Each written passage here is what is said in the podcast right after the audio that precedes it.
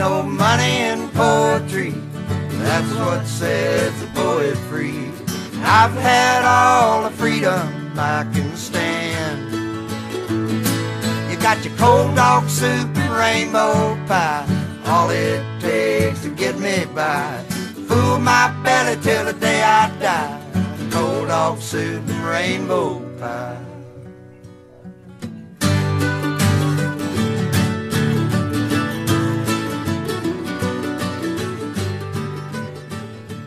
Got to warn you, gang, we are going to be coming in So hot. hot. So hot. So hot. because we were just doing some uh, some preparation for a future podcast, which involved us finding a uh, a song that is not readily available. No. it's not by a band that a lot of you are going to know. A few of you will, Mm-hmm. um, but most of you are not going to know them. Executive producer one of- Cassie Moore Reed would know that. will definitely know. But I had the file on my computer.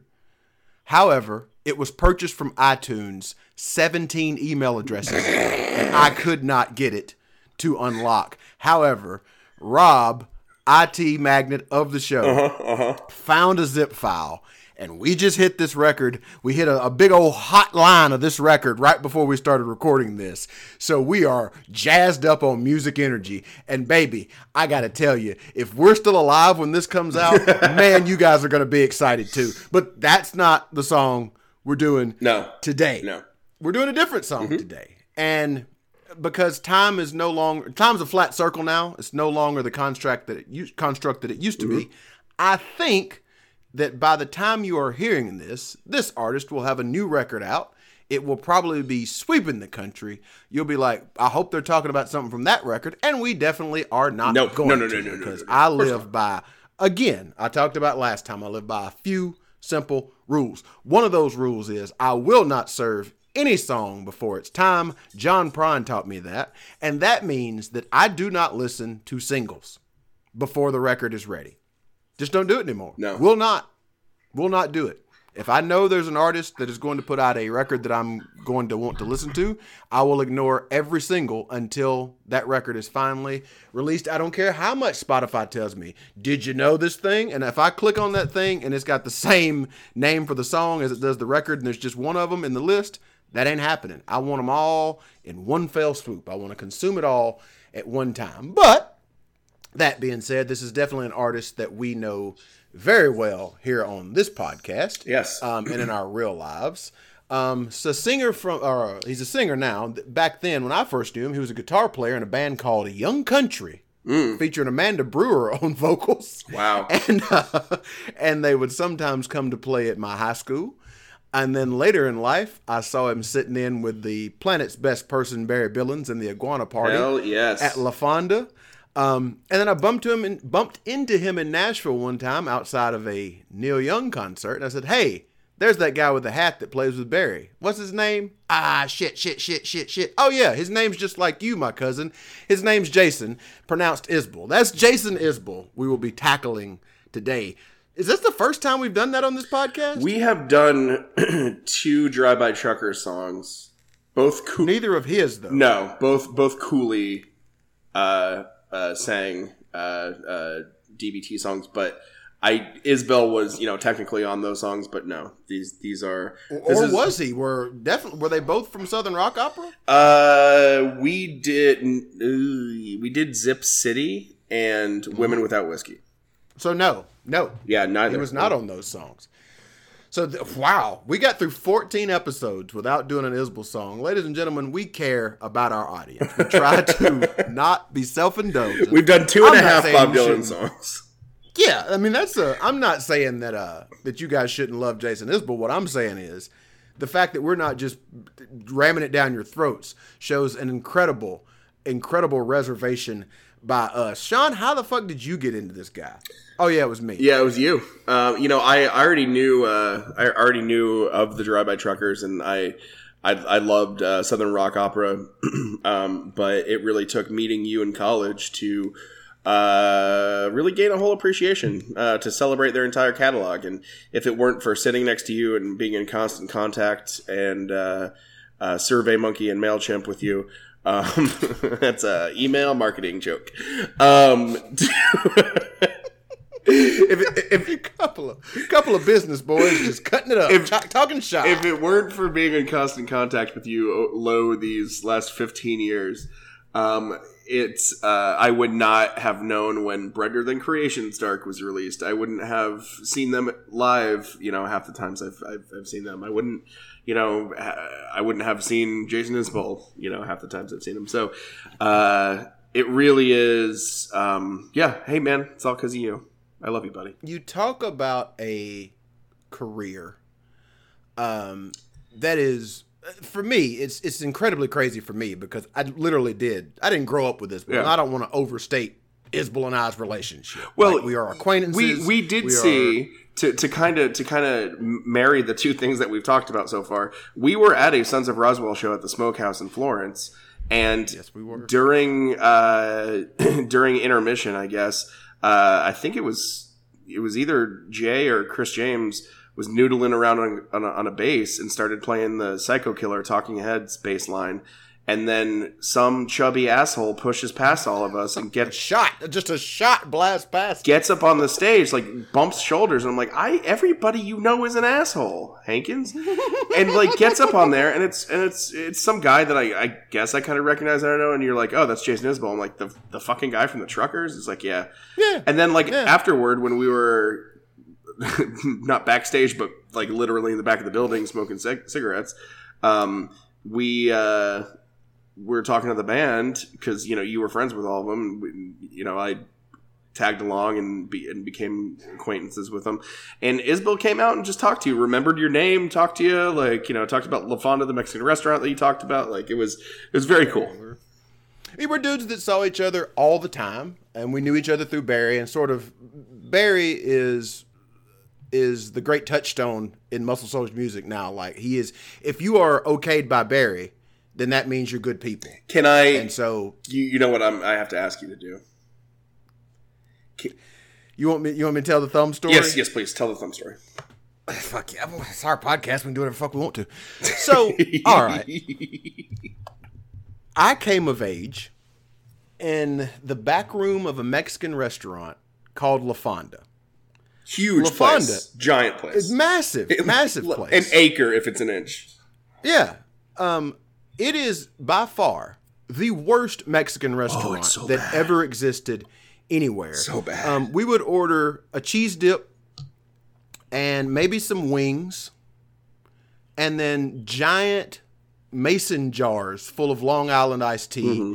and Modelo Especials, and we would sit there from you know nine o'clock until two in the morning, listening to Iguana Party, which was a cover band um, with Barry Billings. Barry played a guitar. mean cabin down below. Um, well, fuck yeah, and I mean they just pounded out the hits, and we all took guitar lessons from Barry, so he knew us, and he was he's the most open and accommodating great guitar player you'll ever meet because he likes nothing more than for you to come and sit in. Yeah. and that's what Isbell was doing. He was coming, he was sitting in, and um, you know, it's the kind of place where people drink. You could smoke in there. It was great. It was just a great place, and I'll. It's one of the things you could start a chain of, of most- fools. you could start a chain of fools, which meant when chain of fools came on, people got up on the chain and just paraded around the restaurant. and it is one of the most influential places in my life. Like there- there's, Yeah. I would not be the person I am today without that environment. Just sight unseen, as it were. Push his glasses up. Um, just you, you can't. I can't separate my life from where it is right now to being in that room Yeah. with those people and you would see you know you'd see people drift through that maybe used to play around the area um, or cats that were trying to make it then it was just the coolest place on earth and we did this virtually every saturday night for for multiple years and even when i had moved away i would come back home to go to la fonda Yeah. So some nights the people would get a little too rambunctious. And um Barry had a second band that would play sometimes and John was the drummer in this band and John was just a dreamboat.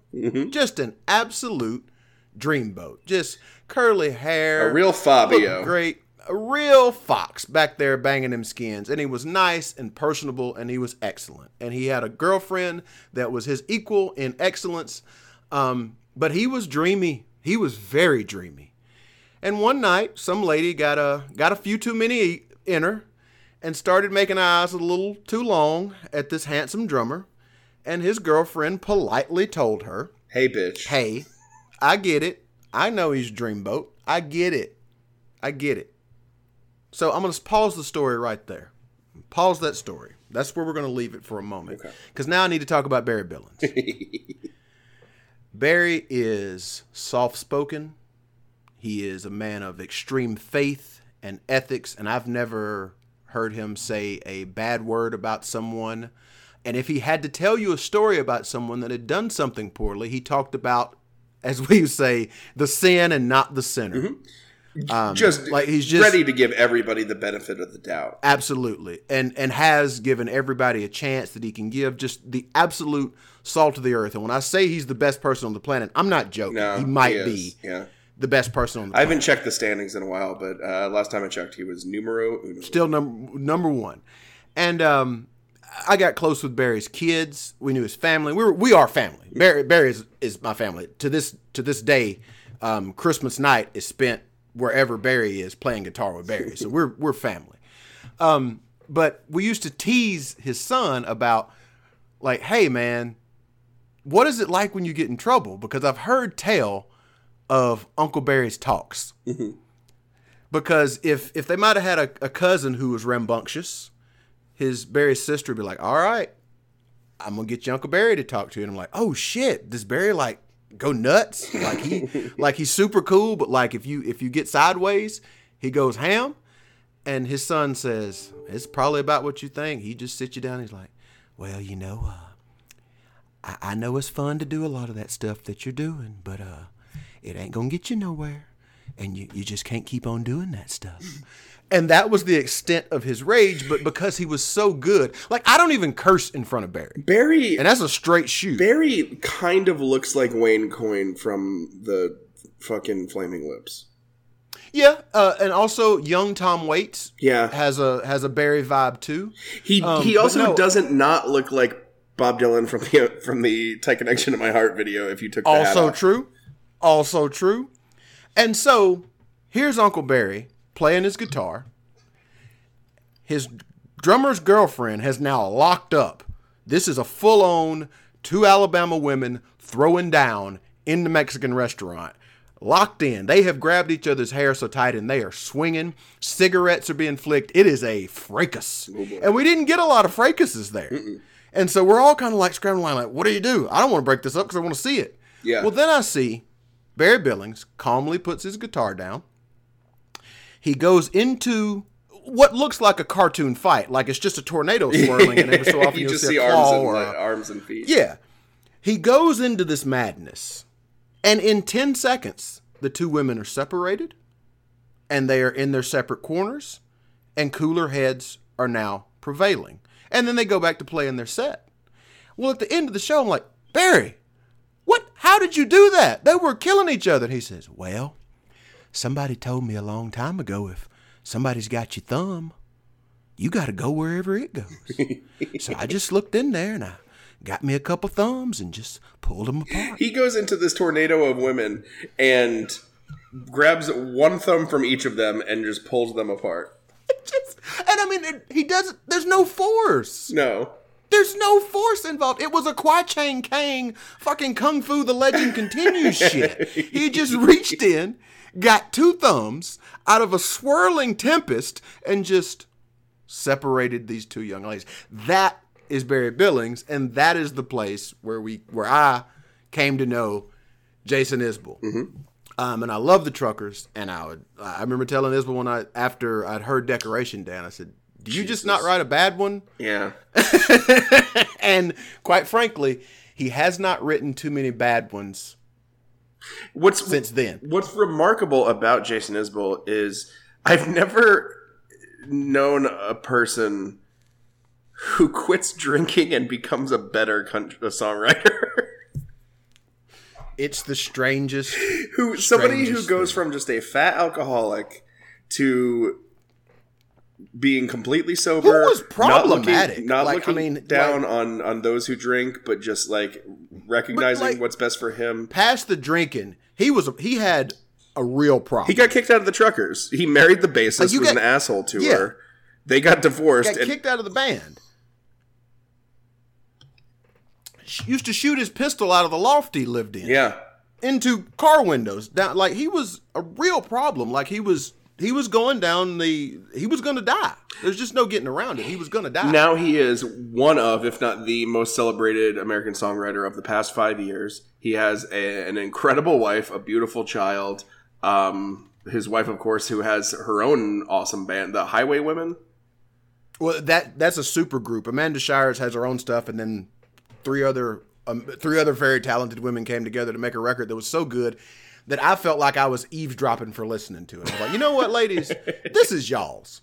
This is y'all's. I don't have any place here. Like this is not. I should get away from this. This is too good for me to be around. I feel like this is y'all's time. I'm gonna let y'all have this. I'll come to this later after everybody else has had their fill of Yeah, it. yeah, yeah. Because it's just too good for me to be here right now. So- But it is an amazing turnaround um, and the songwriting like it, not only did it not fall off it did improve which is Shot through the roof. terrifying And that's like you think of think of outfit and how great outfit is Mm-hmm. outfit's very fucking good.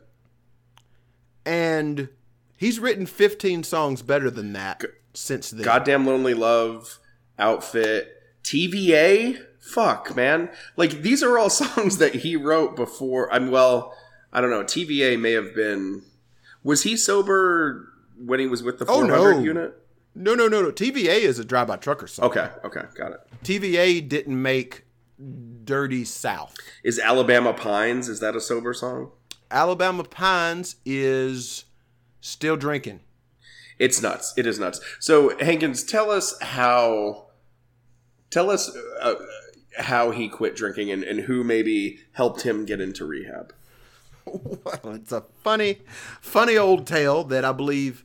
So, uh, this sentence that I'm about to say is crazy in its own right. It's nuts. I think the story comes from his appearance on the Marc Maron podcast. So that's how far up the chain he got. Um, but the story goes, he had, he had, you know, he'd go on a bender, say he needed to get help, and his wife would be like, okay, and you know, things would settle down, things would be okay. And then one night, he's he does it again, and she says, okay, I told you the next time you said that, we were going to do it for real. Mm-hmm. And so, in order to facilitate the doing of this, she gets on the phone and calls Ryan Adams. Ryan Adams. Heartbreaker, Gold, Whiskeytown, Ryan Adams. Demo- yeah.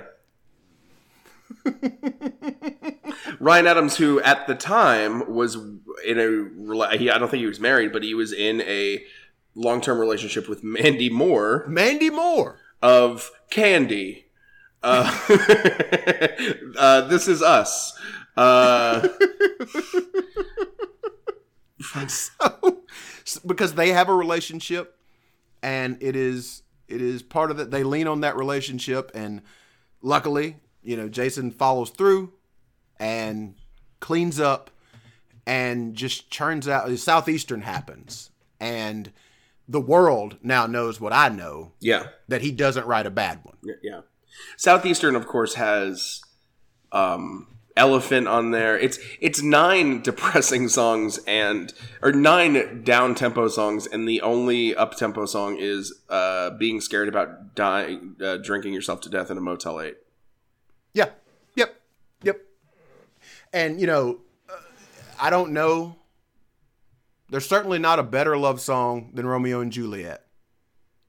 But there's certainly, um, if anything, after that wanted to contend for the title, Cover me up. "Cover Me Up's a motherfucker." Yeah. It is an absolute beast. Cover Me Up is so deeply personal to him and his wife, who he, the woman he wrote the song about, that he refuses to dedicate. Like people will like mm-hmm. literally every show, either Yeah. if they see him, go up to him or write into the website or whatever. Please, please, please, I will do whatever. Like if you will dedicate the song, you know, from me to my wife. He's like, I don't do it. It's hers. Nope. It's my wife's song. Yeah. I'm gonna say I'm. Gonna, I'll. I'll tell the story about how you asked me to do this. Yeah. But when it comes to the part of doing the dedicating, I'm gonna say it's for my wife because y'all ain't finna fuck me up at home. Yeah. Um, so But that is not the song we're talking No. about either. we're not doing the one where he, the devastating song he talks about with a friend with cancer called Elephant. We're not talking about a song which literally makes me cry every time I hear the second verse, and I don't know why because it's not a super sad song, "Flying Over Water." What are we talking No. about, Hankins? we're going to talk about a song that I immediately, when I heard it, I knew that it was real. I knew that it was based around real events, but I didn't know whose events they were. Because sometimes, you know, like there are things Isbell sings about that I do know. You know, like I, I have some personal knowledge of what might have been going on in his life or, you know, who the principal parties might be. Um, the first time I heard um, For a Band I Loved, I knew immediately that was about Centromatic, and I can't listen to that song too many times in a year because it is just an incredible ripping of my heart. Because while heartbreak is one thing, um, to sing about your band breaking up or a band you love breaking up is a completely other thing, and that's a wound that is still incredibly fresh. Um, it was Isbell that introduced me to Will Johnson, who is the lead singer of Centromatic, who is a band that I don't know if anything is more personal to me than that band because I distinctly remember You saw that band in somebody's time- basement or some shit. in somebody's house. Yeah, I saw it when Will's doing the house show, uh, the house show tour, good God, the living room tour. Um, but I distinctly remember the first time I ever heard Centromatic. I was in a car with my girlfriend at the time, and I this song just rips me in two, and I'm like, "What is this?" And she says, "It's Centromatic," and I said, "Okay, I got to get out of this car." Cause I I I'm in a weird state right now. This song has done something to me, but I can tell you one something, lady. I'll marry you and put two kids in you. um, so all that to say this, we're doing a song about Ryan Adams' breakup with Mandy Moore. 22 minutes in. Buckle up, gentlemen. It's going to be, and gentle ladies, it's going to be a long one. Um, yeah, this song is, you know, you, you identified this immediately. And w- was this a, was this a single off the Nashville Sound? I, again, I don't fool with singles. Because this is, I don't know. because this is Jason Isbell and the 400 unit. Yeah, yeah, yeah. This is definitely it's it's it's definitely on Nashville Sound. So Um, um, So it is a it's a perfect fucking song, first of all. We wouldn't be doing it if if uh if it weren't, but um and it was a fun it was a fun mystery game for me to try to figure out who it was about and the story was blown open by someone sending me a screenshot of Mandy Moore's Instagram Oh, yeah. because this person just happened to follow them and it was of her listening to the song Oh shit. and it finally it blew it open I was like oh wait a minute and then this thing made sense and this thing made sense and this So- thing made sense So and I, I still haven't really figured it out because like Jason Isbell, but for all intents and purposes, is probably friends with both of them. absolutely he is absolutely friends with Like he didn't take sides. He's pre- he's still friends with both of them, but it's like so brutally like rubbing Ryan Adams' face. And again, Ryan Adams has fallen on onto like he's made his own fucking mistakes, like the uh, sending Twitter DMs to a 14 year old girl. Uh, that sound a lo- awful lot like grooming, like an episode of To Catch a Predator. Um, you know, he's had his own run-ins with, uh, you know, posting random shit while high on hash, like to his website. Like the the guy's and, not, you know a guy who is who has been known to be difficult to get along with just uh you know just a, rough around the edges Sure. just, just rough Um, but like it just seems like he's he was just rubbing Ryan Adams' face in the breakup. Well when you said he didn't take sides i don't know that he's not Yeah, taking a side. Yeah, um it certainly feels like he's taking a side um because it is very clear who this is pointed at. Yeah. it's Um, very clear who he believes might have been at least the aggressor in this thing so Chaos and Clothes came out, in, uh, the Nashville Sound came out in 2017. When did this is another thing to erase from my Google search history later? When did Ryan Adams and Mandy Moore break up? So they finalized their divorce. They were married, I guess, in 2016. So it just it just seems weird. Like I get it. Like you know, you write a song, you have to produce an album. There's going to be a year span in there, but it's like it just seems weird to like release a song about it like a year to eighteen months later. it's like, man, I just started feeling better about this dog. Like, you know, I just got me too'd. Well, he hadn't been Me Too'd yet. Oh, he had Me Too had had Okay. not happened yet. So when did you say this came out in 2017? Yeah, it was released in 2017. I mean, well, I mean, if Isbell can put one out, Adams put out Prisoner, which the whole thing is just Mandy Moore. Yeah. I mean, it starts with Do You Still Love Me? So, um, it was it was in the air at the time, and I mean that's a a, a big chunk of. I mean, you know what? If you fucking break up with a girl and I can write a song about it, I'm not gonna wait. I'm not gonna wait for the wound to heal, baby. I gotta cash these checks. Oof, man, they were married for eight years. Yeah. Maybe he was just mad at him for doing that Taylor Swift record. Moo. Uh, Ryan Adams told Mandy Moore, "You're not a real musician because you don't play an instrument." See, see, look, art from the artist here, guys. I love Ryan Adams, Fuck. love him, but not a chance in hell would I ever want to meet Ryan Adams. No, no, I no. can't imagine a world where I don't punch him in the face. Uh-uh. Just cannot imagine it. I don't give a fuck how great Winding Mill Will is. Mm-hmm. You're gonna eat one tonight. All right, let's. Uh, do you mind if we get into it? Let's go. Shit. Minute twenty six.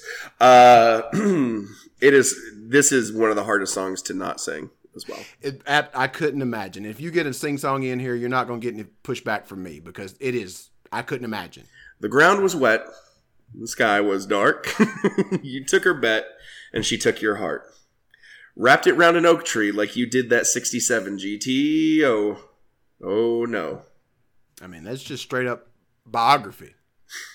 like starting out, hey, remember that time you fucking wrapped a classic high performance automobile around a fucking oak tree? Dicking around. That's basically what you did with with uh, either the bet and or your heart. Um, lovers leave chaos and clothes in quiet corners where you rarely ever go. One day you find That, proof. that that is that's a line that fits obviously whatever story he's telling, but that is a great line in general. It's so fucking good. Um, like I, I found, you know, we, we talked about this during the uh, tambourine and time ep- uh, episode. Um, you know, like recently went through a breakup. Recently found something, something of hers around the house, and it's just like, fuck. Yep. Well, uh, that was just a well placed item because it's almost like you knew I wasn't going to be there for six weeks, and it was a fucking ticking time bomb. Found a necklace in a bag once. Dug around, fished around in there on a particularly lonely night. Pull out this necklace, and I said, "You got to be fucking shitting me." Yeah, man. You gotta be like I didn't even. It was the the initial reaction was not oh nostalgia sadness. No, the initial reaction was fury because I knew the rest of it was coming. Still I- hadn't thrown it away. I, I looked in my rear view mirror. um, uh, you know, we, we're not driving that much these days because of the uh, uh, stay at home order, not in Georgia. Um, but we, uh, you know, there was a, a time where my an ex and I were in the back seat, and she like spelled her, my name in like in the condensation that was on the on the thing and I like wrote her initials. It's all very stupid. It's a very stupid thing. I wish I didn't just say that, but like I saw it like you know that it happened forgot about it a couple you know months later and then you see that and you're You like go to the well hospital. i'm getting some goddamn windows. You should have went to the hospital. you should have just went to the hospital. You needed medical. I would have needed medical. Oh, Jesus Christ. Lovers leave chaos and clothes in quiet corners where you rarely ever go. Bullshit. Fuck him for being so good. One day you find proof that she was real despite your struggle to forget. Ugh. Oh, yes. Ugh. Like again, that's where this that's where this song is a little different from some of the stuff we typically get into, but it does have an echo to Romeo and Juliet in that Yeah. clearly Juliet didn't do anything wrong within the text of that song. No. Um, Mandy Moore has not done anything wrong within the text of this song. No. and Ryan Adams is left to say, "Oh shit, This she was bears right. She was a good woman, and I was too Ryan Adams for the moment." this bears repeating. Lovers leave chaos and clothes in quiet corners where you rarely ever go. One day you find proof that she was real despite your struggle to forget. Oh yes. And it's both things, right? If you find a shirt, that means it really happened.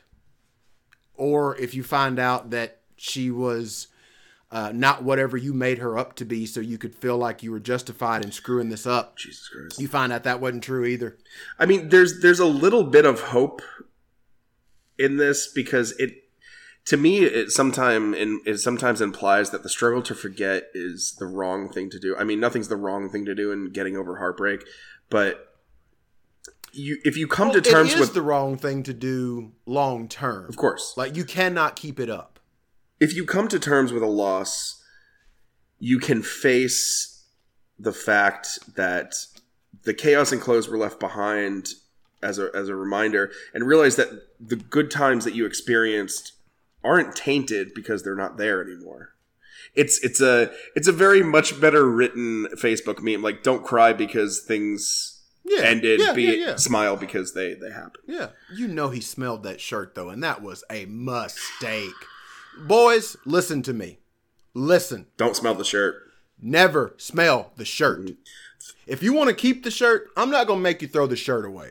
But you wash that motherfucker immediately. Yeah, you got to wash You it. do I will say throw throw your shirt. pillows away because if if uh, Get him out of there. if she has Get a if she has a distinct shampoo, you're gonna want to throw those pillows away. Get him out of there. Get him out. I don't mean pillowcases. I mean the whole Mm-hmm. linens. All linens gotta go. Yeah, yeah, yeah. Fuck it, throw out the bed, burn the house down. Like again, I don't want to contradict what we just said. You don't have to forget, No, but smelling that shirt's torture. yeah. Oh, and he smelled that shit. Oh, he's oh, a deep, just a deep.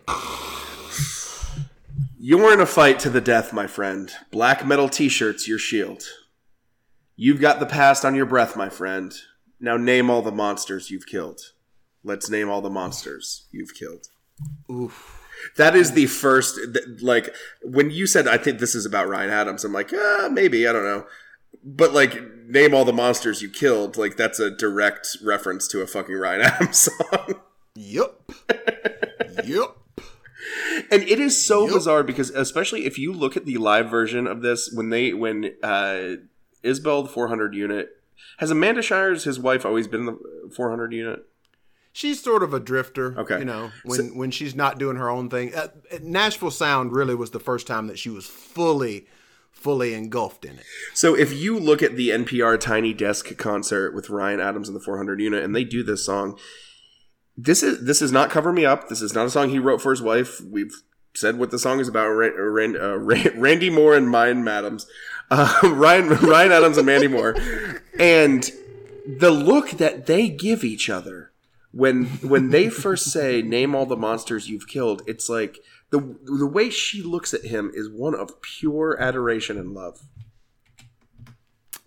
Yeah, she knows her man's a motherfucker, and she get to be with him. Fuck, man. Anyway, there's a there's a there's a Ryan there's a Ryan Adams song uh, called "I See Monsters," and you know, go read that. We won't go through the the entire lyrics, but And the he he he got into a period where he was deep into like Norwegian black metal, and he's wearing all these t-shirts all the time. Yeah. like that. he's painting a picture of it. I mean, there's the, like in in "I See Monsters," it's uh, when she comes, I know she's the one. Makes me want it harder. Makes me a little stronger, but still, I see monsters. And asking him, well, how many monsters have you killed? These these monsters that come up about, um, you know, you you wrote a song about the perfect woman, but you still see monsters. You still you still see negative aspects of this woman. How many of them have you killed? How many of them have you addressed and worked through and not and been a grown up and, and, and overcome? Because more often than not, negative qualities of someone is not their problem; it's yours. Mm-hmm. Mm-hmm. Especially when it's Mandy Moore, America's sweetheart. Oh my god, she's perfect. She is. She's perfect. so you know, some people tell me, You know, the shirt he found was folded up. "Oh fuck, it was so full," but it was folded like even in that like you know department store kind of way. Yeah, yeah, yeah, yeah. It was perfect. It was. I knew the name of that at one point. Um, yeah, it's that. That's how I fold clothes. the man she chose to take your place turns his collar up to better frame his face. Do you know who that is? Uh, only because you do. Or only because That you is- told me. That is the the because like as soon as I as soon as I get the the hot tip of, and I'm able to piece this together, I then got to go figure out everything. And so I start looking around for like, well, who'd Mandy Moore start dating? I'm imagining afterwards? you like Alan Cumming in Goldeneye. you, you're like twirling a pen around and you're chewing, you're, and, and then you put it in your mouth and you're like, it's, not wrong. You're like, wrong. it looks like you're hacking, but you're just googling Mandy Moore's boy, Mandy Moore's boyfriend. So immediately, or not, but after the next person that made the radar with her was Taylor Goldsmith from Dawes. Never heard of him. Never heard the band until you told me that. So, and a man who definitely wears a pop collar, and who does have a it frames his face perfectly. He's just a just a little sweet little boy. Just just everything great about him was was in that um the Dylan um uh, the new basement tape thing where they found all that that treasure trove of half written Dylan lyrics and they just rewrote them. Or Yeah. they finished them out with um Rhiannon Giddens and Elvis Costello and Frank Mumford of Mumford and Sons. Uh, we should do a Mark, we should do an Marcus Elvis Mumford. And um and uh Yim Yames of My morning that jacket. who's My Morning Jacket. Yeah, so he's all over that thing, and he's he's kind of the standout because he seems to be just the most regular cool dude of the bunch. Um, and his Liberty City was by far the best, and he, he really, but yeah, just uh, seems like a much easier fit than it would be for dealing with Ryan Adams. Man she chose to take your place turns his collar up to better frame his face. and uh, this right here is probably the second most brutal fucking line. How you'd love to hate her, but you can't hate somebody you don't know. Oh no. You talk about an indictment. Like that's taking a stance right there. So is that saying Because- that he never took the time to get to know her, or that she's changed so much for the better that he he doesn't know her anymore? I don't know. I think it's my the first. I think it's the my first, first. instinct is that he just didn't know Mandy Moore enough, and that's ultimately, you know, contributed to things falling apart. But what's even the the genius of that is a it's an applicable lyric for any situation or anyone who's in this situation, I should say. But also the fact that he set it up with the man you the, he's talking about Goldsmith. He's talking about the, her next man. Theor, you know, thematically, you would think that he would just go with to talk about continuing to talk about the guy, how you'd love to hate him, but you just can't hate somebody you don't know. But that's not what he said. He pointed it back to her. He's meaning this guy's immaterial. He he she didn't leave you for him. She left you for you and she just happens to be with him now because you didn't know her. Ugh. It's uh, it's not fun. La Cienega smiled, am I right, guys? Jesus Christ.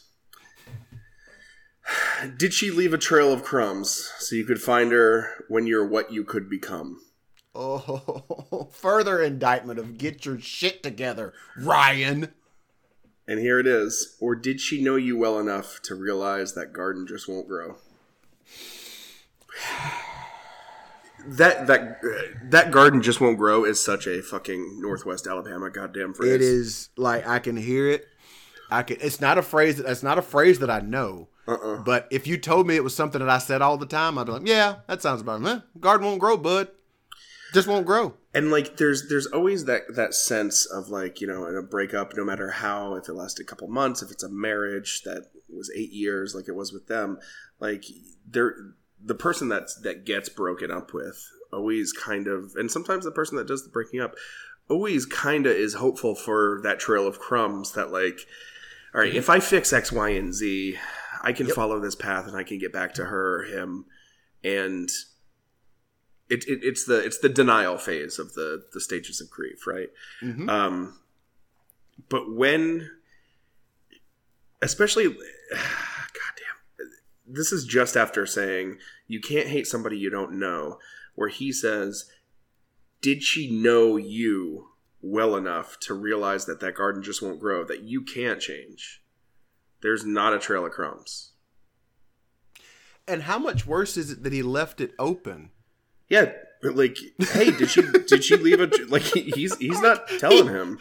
He's asking. He dangled the carrot. He dangled the carrot and then hit his ass with the stick. Objection, leading the witness. Like, did she leave a trail of crumbs so you could find out? So she could, fi- so you could find her when you, uh, when you're what you could become. This is a That's a- massively what you could become is just incredible as as a put down. Like you you got the potential, dog, but you're you're fucking around with fourteen year olds. Out here trying to bang 14 year olds. That's really issue number one, Ryan. We got to get that under control before any of these crumbs get eaten. You're in a fight to the death, my friend. Airwaves, a grand battlefield. You've got your past on your breath, my friend. Now name all the monsters you've killed. Let's name all the monsters you've killed. Um, I mean, if you know, like you said, his his album that came out is about her, like the first fucking song. Yep. Yep. So, air... and then for some reason, like this is a very like if this song is "Blood on the Tracks," then then this one verse, this next verse is Rosemary. is Rosemary and but I, that's the thing I never could crack the the code on that one. That bothers me that I never could figure out like I don't I don't see a reference uh, there's not a plain reference to anything So- in there. I really don't know. So in I See Monsters, I guess this makes sense, but and I'm just having the lyrics of I See Monsters in front of me. It makes sense. Uh, in I See Monsters by Ryan Adams, uh, on the the album Love Is Hell, the the lyrics are colors inside your head go spinning around like a Ferris wheel, exploding and falling to the ground. People are screaming. People are screaming. My baby, she's dreaming. So in this. oh. So in this next verse by Isbell, which is In my sleep I build machines. No one ever wants to hear about my dreams. Last night I saw a burning Ferris wheel. The meaning's anybody's guess. Oh yes. And then of course the next line he says you say love is hell. So there you go. Lovers leave, chaos and close. More debris than you can sort one in one grow in one go. You say love is hell, but it's the ghost of love that's made you such a mess. Oh yes. It's the ghost of love that has made you such Ooh. a mess. I'm never gonna not do that when the word ghost is up here. Ooh, it's a spooky ghost. but that's that's the it this this song was begging to end on a killer line. Like anything less than perfect here would have been a giant misstep and kid don't write bad ones so here you are. Um, Yeah. the, the ghost of love that has made you such a mess. It is not love that does this to you. It is the death of it.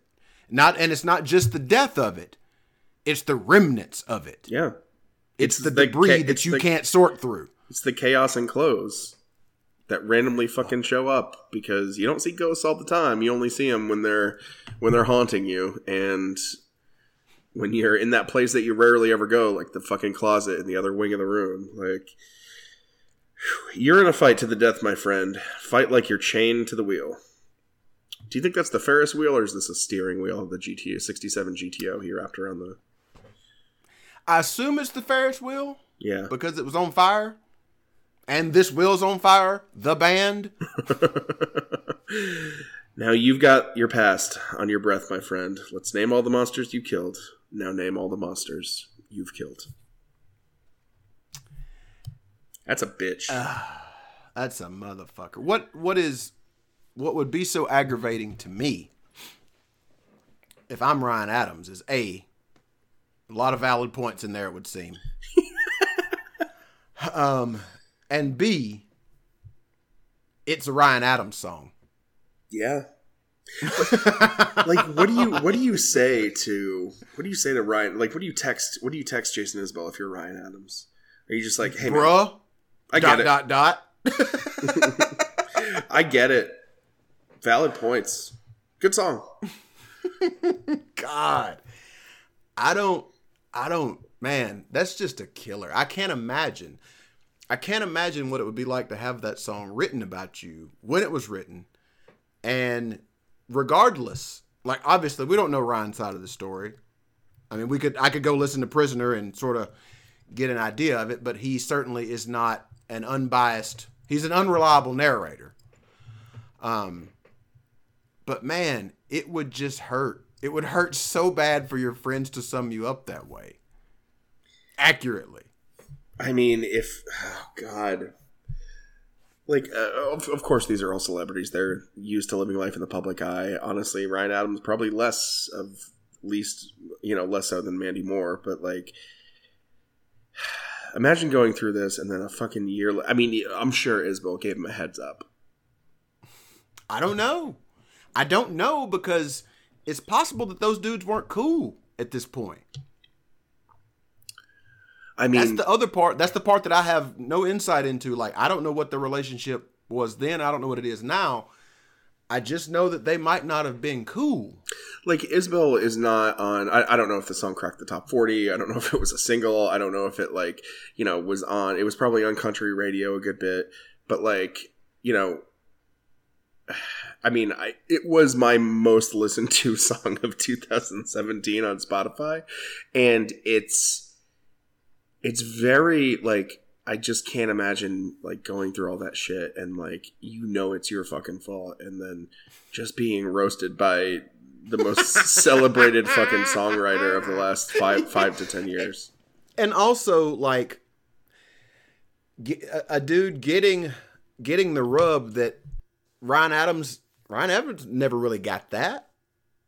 Like I'm not gonna I'm not arguing about who's more famous or any of that. What I'm saying is there was never a time when he captured the zeitgeist, as it were, like Isbell did. And um, Ryan Adams never got his redemption song. No, Ryan Adams like, got lucky by filming a uh, by filming a music video for a song called "New York, New York" three days before 9-11. I'm not taking anything away from him, but that that happened, and that is probably what the casual music fan knows most about him. I, I would agree that you're. I, I, think that that's that's an accurate depiction of history. Um, if you ask me about Ryan Adams, know. like it's going to be Halloween Head, it's going to be Come Pick Me Up, it's going to be Answering Bell, it's going to be all of Gold. Like Gold um, was big. Like to say Gold was not big is is an understatement, but it wasn't. It wasn't Jason Isbell big. It what and again I can't quantify numbers and that kind of thing because yeah. music was so different. Like the music industry was different. I would have to imagine that more people know Ryan Adams than Isbell because again, MTV still existed in 2001. And some people think he's hit. Bryan Adams. Also, that's a whole thing, and there's a whole famous story about mm-hmm. Ryan Adams having a meltdown at the Ryman one night because somebody kept yelling, play Summer of '69.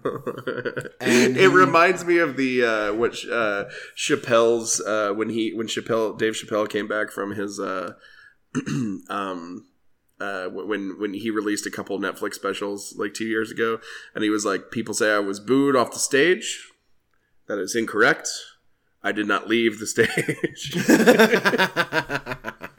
but Adams gives the guy thirty five dollars out of his pocket and says, "Get this guy out of here!" Like it's awesome. That's a fucking that, that is a baller fucking move, by the way. It is like like he is. That is big dick energy. It is big dick energy. Um, he is known for those kind of stories more than he is the the, the myriad of incredible songs he has yeah, written. I mean, yeah. Heartbreaker is an incredible album. Yeah. Gold, I love Gold. Um, I can understand why some people might Rescue not like Blues. Gold. Um, Gold falls off. Gold's about four songs too long. Yeah, yeah, um, agreed. But but you know, there are some other stuff that Gold could have been an EP. it could have been. It could have. But it, like Easy Tigers, a lot of those things miss for me as well. Like he has as many misses. as Easy he does Easy hits. Tigers a miss. Um, that fucking song with the video with Cassandra. Give me something good, Cassandra. Uh, not uh, Elvira. Elvira. Elvira. Oh, her real name's Cassandra Peters. My bad. There you go she donated uh, to uh, uh, when I my last job on the hill. She donated to my boss out of the blue. we just randomly got this got this uh, uh, donation. It was like hundred dollars for Congressman Paul Tonko, and uh, it was from Cassandra Peters. And uh, in in the like comments, it was like, "Hey, uh, I used to I used to play this character named Elvira and blah blah blah blah." Anyway, Ryan Adams. I'm the lady from the famous Oak Ridge Boys song. Um, and then he's also the guy that did the remake of the Taylor Swift record, which I just I don't understand it. I loved it. I loved that. Of course you did. It's Yeah. the, it's all your worlds are coming together. I just don't get it. I get that it's a great. I mean, it's fine. He did They're a good, good job. covers. but, yeah.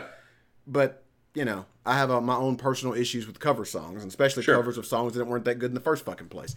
But was that just a diss track? Was that a sneak diss on Mandy Moore? was he just Yeah. sneak dissing Mandy Moore by doing that? Like, look, look at what I can do with these pop songs. Why don't you do this? You're not a real musician because you don't play an instrument. Watch me. So he is a he is a troublesome character, to say the least. Um, he is one of my some of his records are some of my favorites. Like I what I love of his, absolutely love. Yeah. Um, but he is a tough character to unravel, and it does get increasingly more difficult to separate art from artist Yeah. with him. And I, I understand everyone who criticizes him. Um, maybe he would do better with an editor than he like. Maybe he makes too much stuff. Yeah, it's like it's like you never want to meet David Cross. No, no, no, no, no, no, no. Have no interest. I don't really want to meet anybody, to be quite honest. I don't like. I've, I've been lucky in my time of meeting people that I admired music artistically.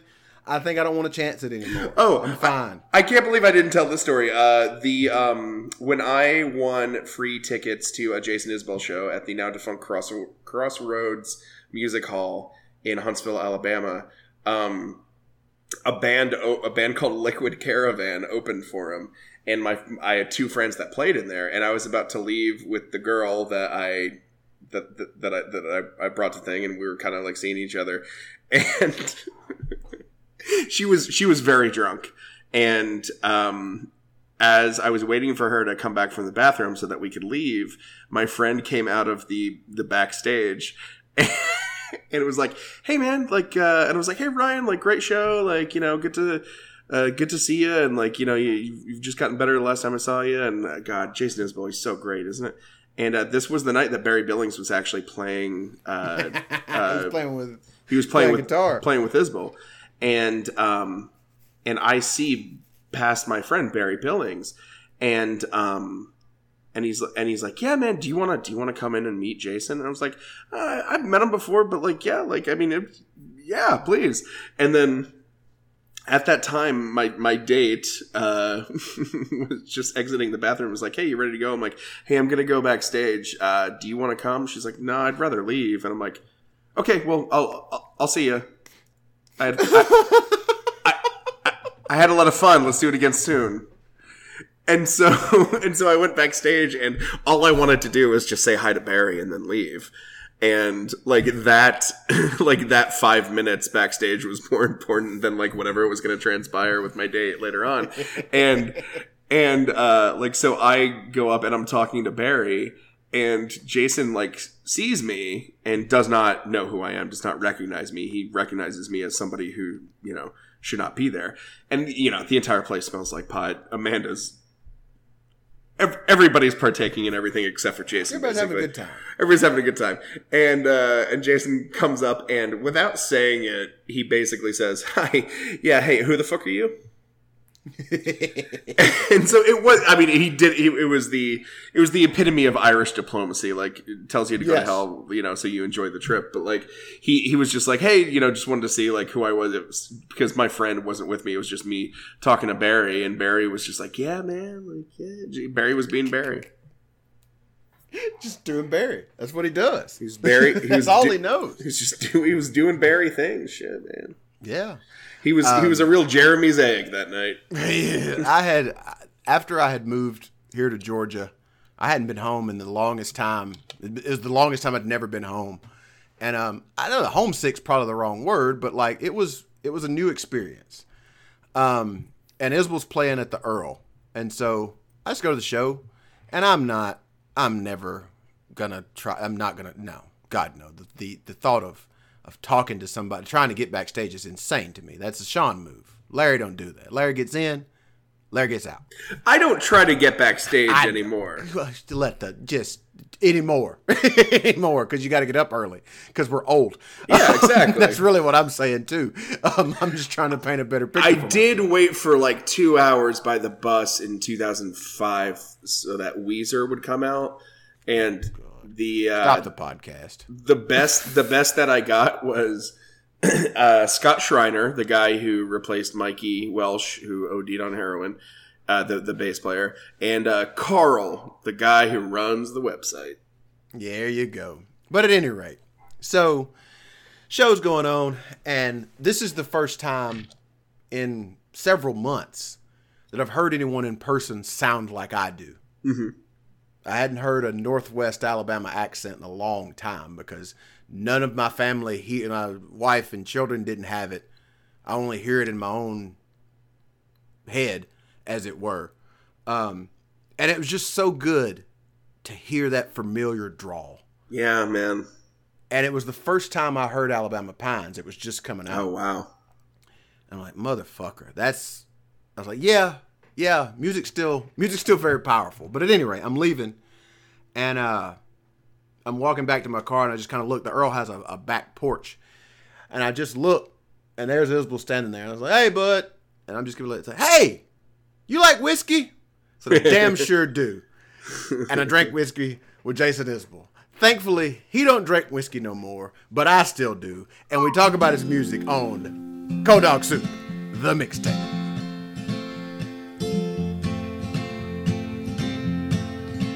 Ground was wet and the sky was dark. You took her bed and she took your heart.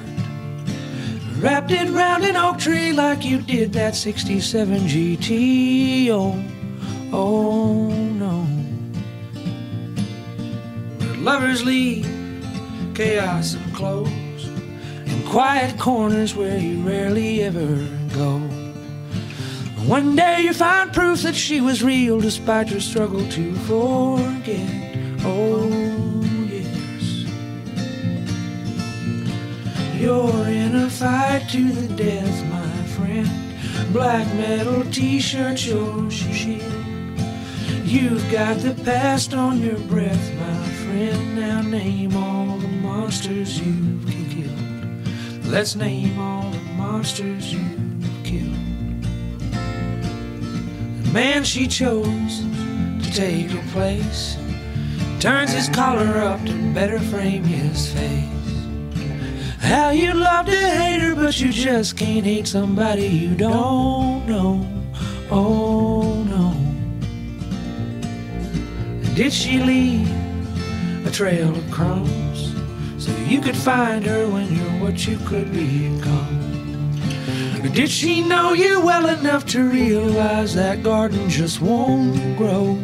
Oh no. You're in a fight to the death, my friend. Airwaves a grand battlefield. You've got the past on your breath, my friend. Now name all the monsters you killed. Let's name all the monsters you killed.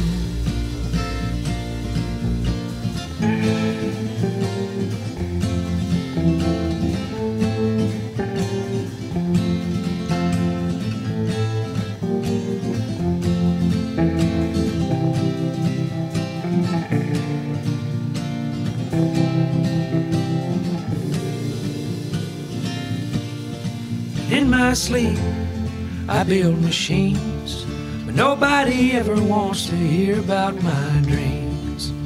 Last night I saw a burning Ferris wheel, the meaning's anybody's guess. Oh, yes. Lovers leave, chaos and clothes, more debris than you can sort through in one go. You say love is hell, but it's the ghost of love that's made you such a mess. Oh, You're in a fight to the death, my friend. Fight like you're chained to the wheel. You've got the past on your breath, my friend. Now name all the monsters you killed. Let's name all the monsters you killed.